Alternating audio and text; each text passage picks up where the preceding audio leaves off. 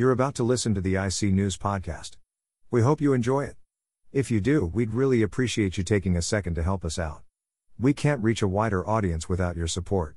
Leave us a rating and a review on whichever platform you're listening on. Spread the word on social media. Tell your friends. Disembowel an aggravating neighbor and arrange their entrails in the street of your cul de sac to spell out the link to the show. Write IC News on a pigeon, and then kill that pigeon, and then run naked down the street with the corpse of that pigeon in your mouth, so that the picture of your hysterically supportive face makes your local evening news. Stay home. Stay safe. Do your bit and kill that fucking pigeon. Oh, then enjoy the show. You're listening to the IC News Emergency Broadcast System. Stay safe and stay at home.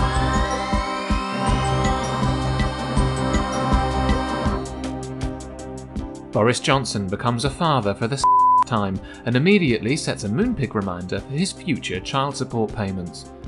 The Prime Minister also returned to the daily coronavirus briefing this week, proudly declaring that Britain has avoided the tragedies of other countries, before Chris Whitty politely pointed out that he was holding the chart upside down. As conflicting reports about the health of the great leader come out of North Korea, it's still unclear whether Kim Jong un is Kim Jong il.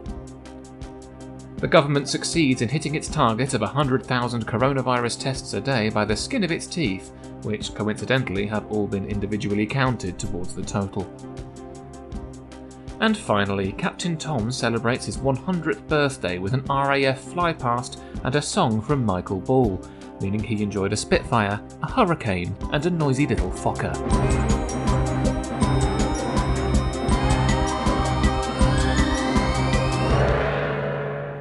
Hello and welcome. You're listening to the IC News Emergency Broadcast System.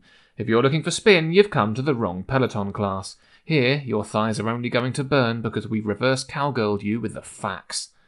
Normally, we'd be sending our correspondents through the dimensional gate to explore the endless possibilities of the multiverse. But like you, we've been locked down for weeks now, and we're bored out of our fucking minds.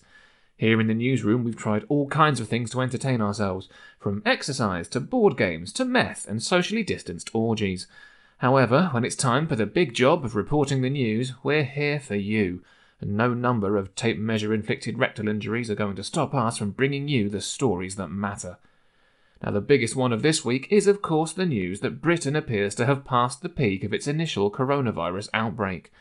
As other countries around the world begin to ease lockdown restrictions in an attempt to get their economies up and running, all eyes are now on the British government, who this week announced a set of tests that must be met before we can begin the gradual establishment of our new post viral normal.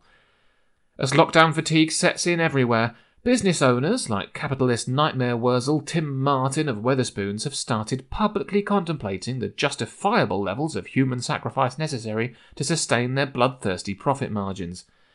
In other countries, resistance to unprecedented public health measures seems to be sprouting from the ground up, with a growing movement emerging in America seeing armed protesters storm government buildings to demand an end to the lockdown.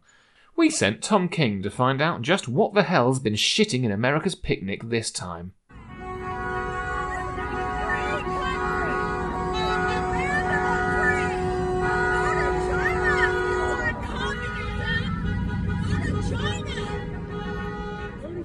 Thanks, Sam. Now, if you've been paying attention to what's been happening here in the States, you will have inevitably seen footage and photographs from some of the anti lockdown protests that have been cropping up here. Streets that were eerily quiet for a few short weeks are now filled with blaring car horns and gun wielding patriots in tactical combat gear that clearly wasn't designed for the stockier gentleman. This is America's fetishistic obsession with armed militias writ large, and by large, I mean bursting out of a bulletproof vest like a cheap sausage in a hot pan. These people believe they're rushing to defend the nation's liberty, even though rushing anywhere would have left the vast majority of them out of breath even before they caught COVID 19.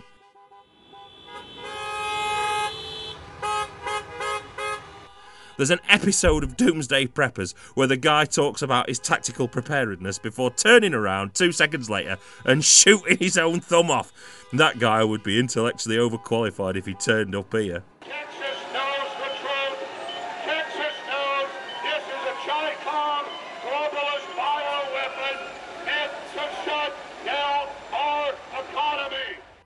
Now, this is what you get when your national psyche is obsessively fixated on the concept of individual freedom.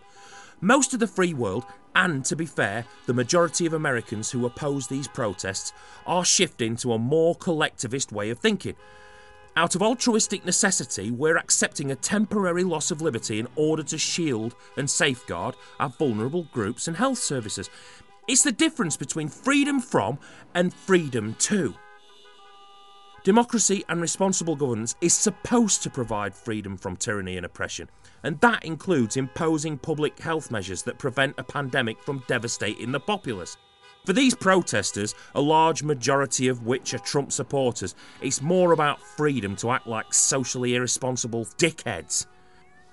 It is absolutely no coincidence that these protests are springing up just as Trump begins to worry about how the economic damage of lockdown might end up crippling his hopes of re election.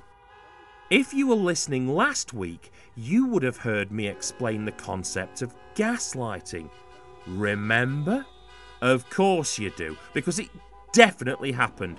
It's a favourite tactic of the president as he attempts to airbrush out his administration's many failings in its handlings of this crisis.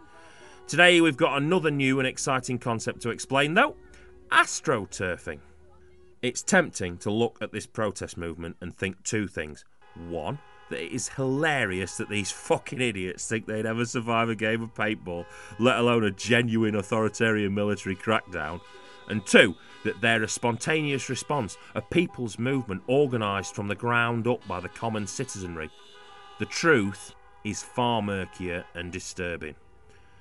While there are some elements of grassroots activism here, these protests have financial and organisational ties to prominent right wing causes, from gun rights groups to white nationalists like the Proud Boys and Trump's own education secretary. A lot of the foundations here are artificial, hence the term astroturfing.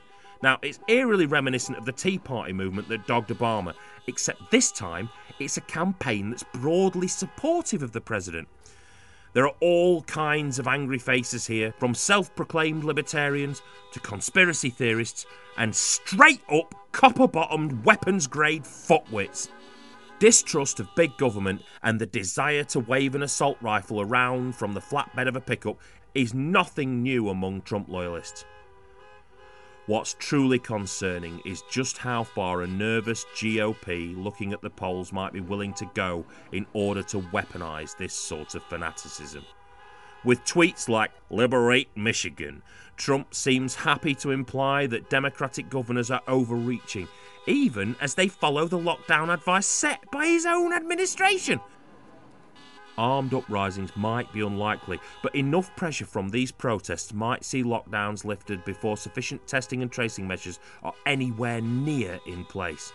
If that happens, America may well find itself facing a secondary wave of infection even more devastating than its disastrously handled first one.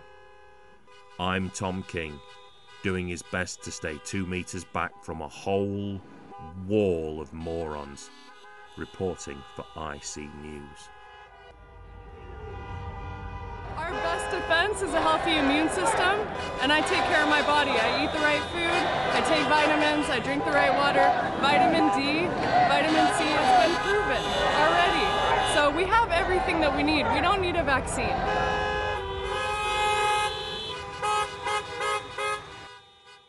Of course, it's not just poorly informed members of the general American public who have spent the last few months struggling to grasp the potential impact of the coronavirus pandemic. This week, Mike Pence refused to wear a face mask while visiting a hospital that mandated them, presumably because he was worried that a gay or Mexican nurse might have handled it. The president himself, in a recent press conference, appeared to wonder aloud if disinfectant and sunlight could be used to somehow treat patients internally, before quickly walking back his comments 18 hours later by claiming they were sarcastic. While Trump seems to think that a backdrop of a million infections and over 60,000 American deaths is the perfect one for trying out new material for his post presidency run on the open mic comedy circuit, it left a bitter and presumably burning taste in the mouths of some Americans. As public support for his handling of the crisis drops away, the president is once again attempting to shift the spotlight anywhere but him.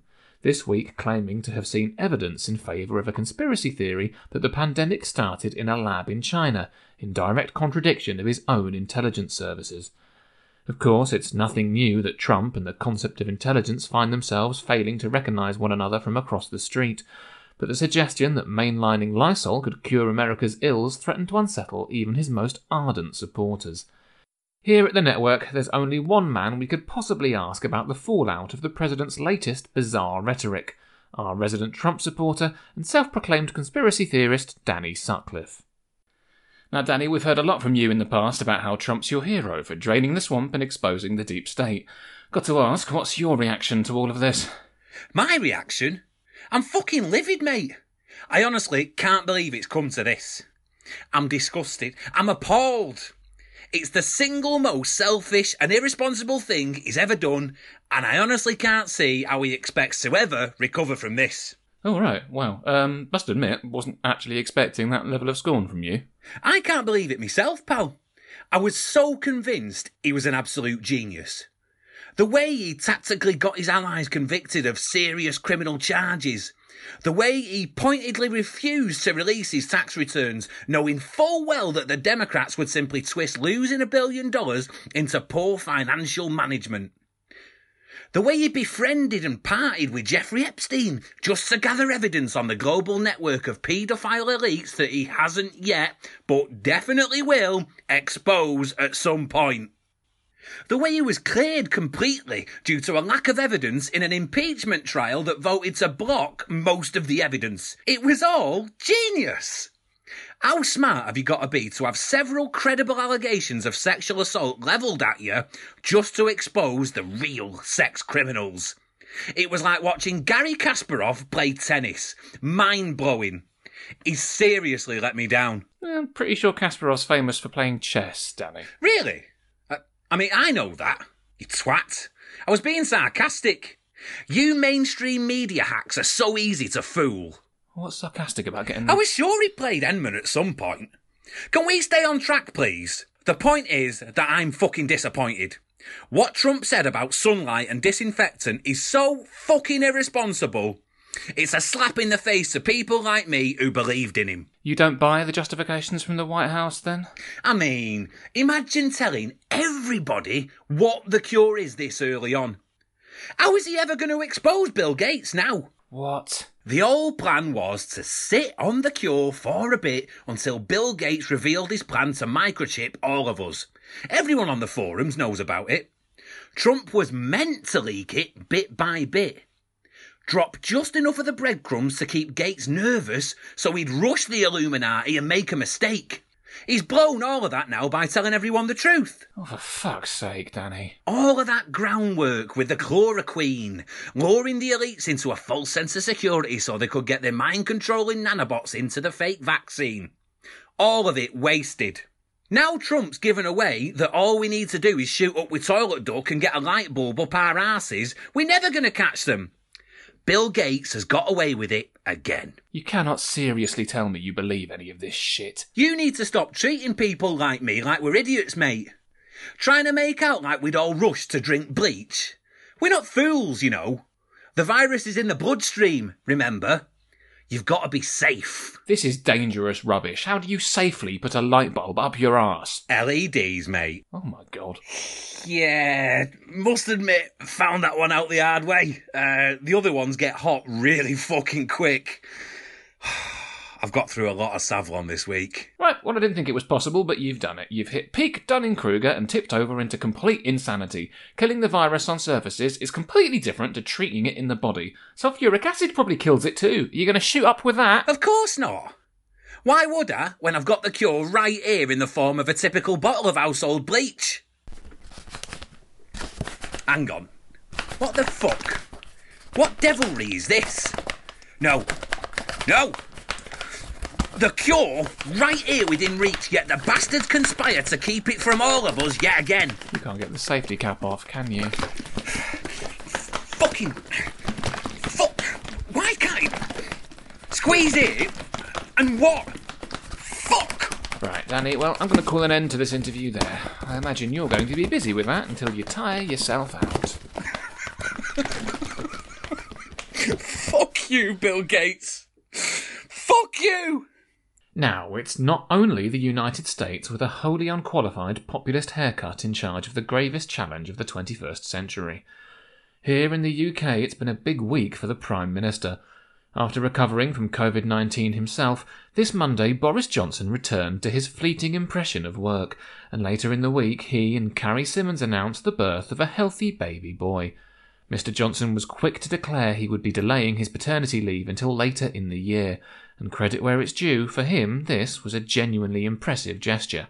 At this point in his paternity, he's usually already left. For the latest on the Prime Minister's return to work, we now go to our newest reporter, the nauseatingly deferential Sebastian Forlock.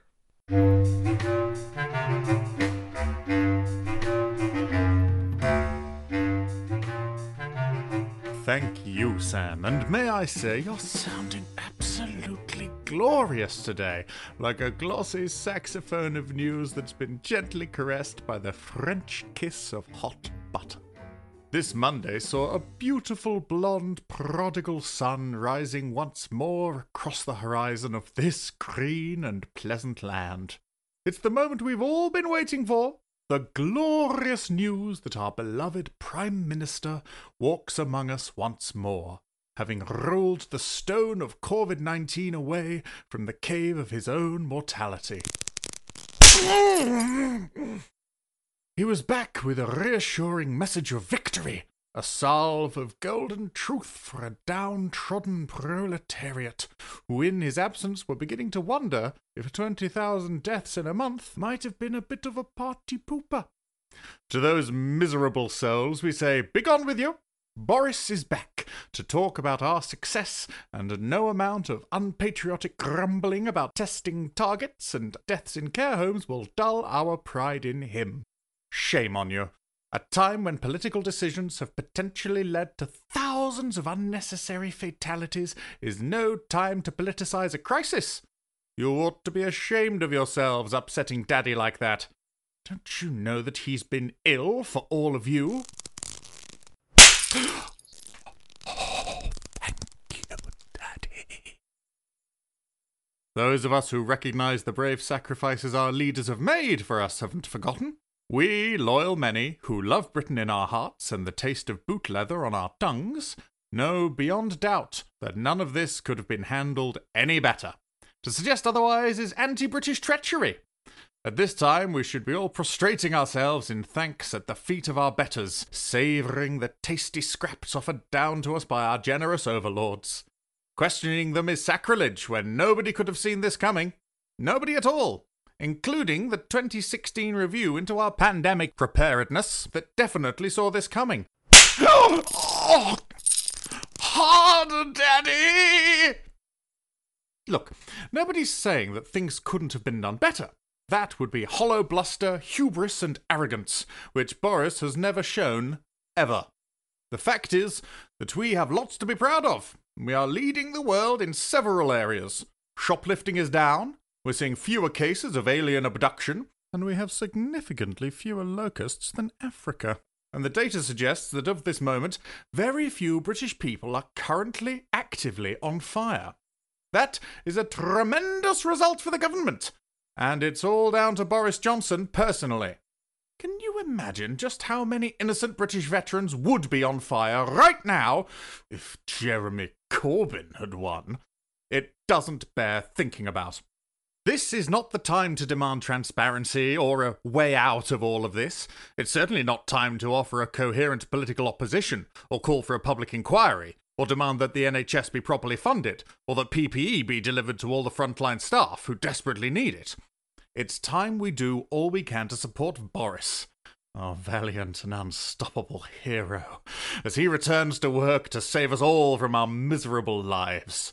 The best thing we can do for Britain now is to learn our place. I know mine. Do you? Oh! Success is supposed to hurt. That's how you know it's working. I'm Sebastian Forlock, dressed up like a sexy Victorian workhouse orphan, in stocks in the basement of Iain Duncan Smith's house, reporting for IC News.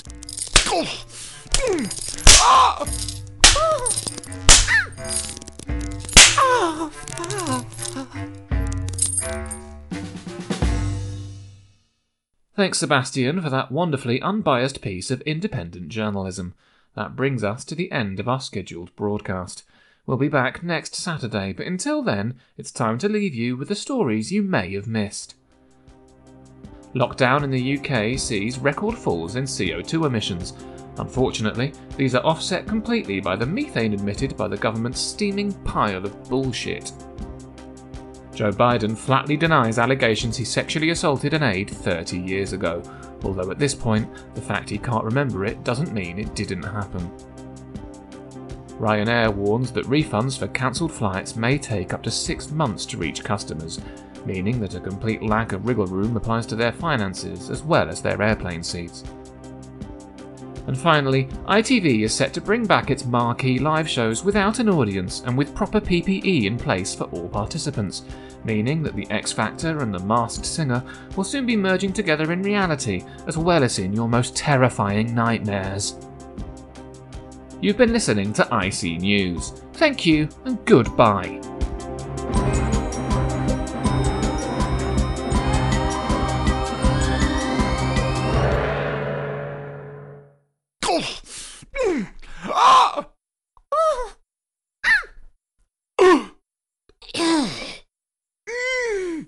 Oh, daddy, daddy, daddy. Ah, oh, oh, daddy, daddy. Oh, father. You can pick out your favourite spank noises from those. Cheers. You've just been listening to the IC News Podcast. We hope you enjoyed it, and if you did, please tell your friends, share the link, spread the word, and don't forget to leave us a rating and a review on whichever platform you're listening on.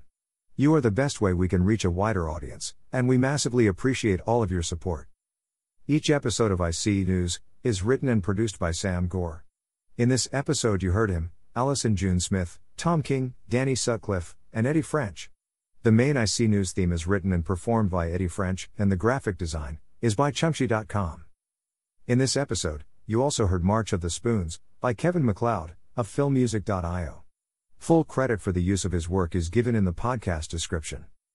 IC News releases brand new episodes each and every Saturday at 8 a.m. Hit that subscribe button right now, and you'll never miss out again. We'll see you again next week.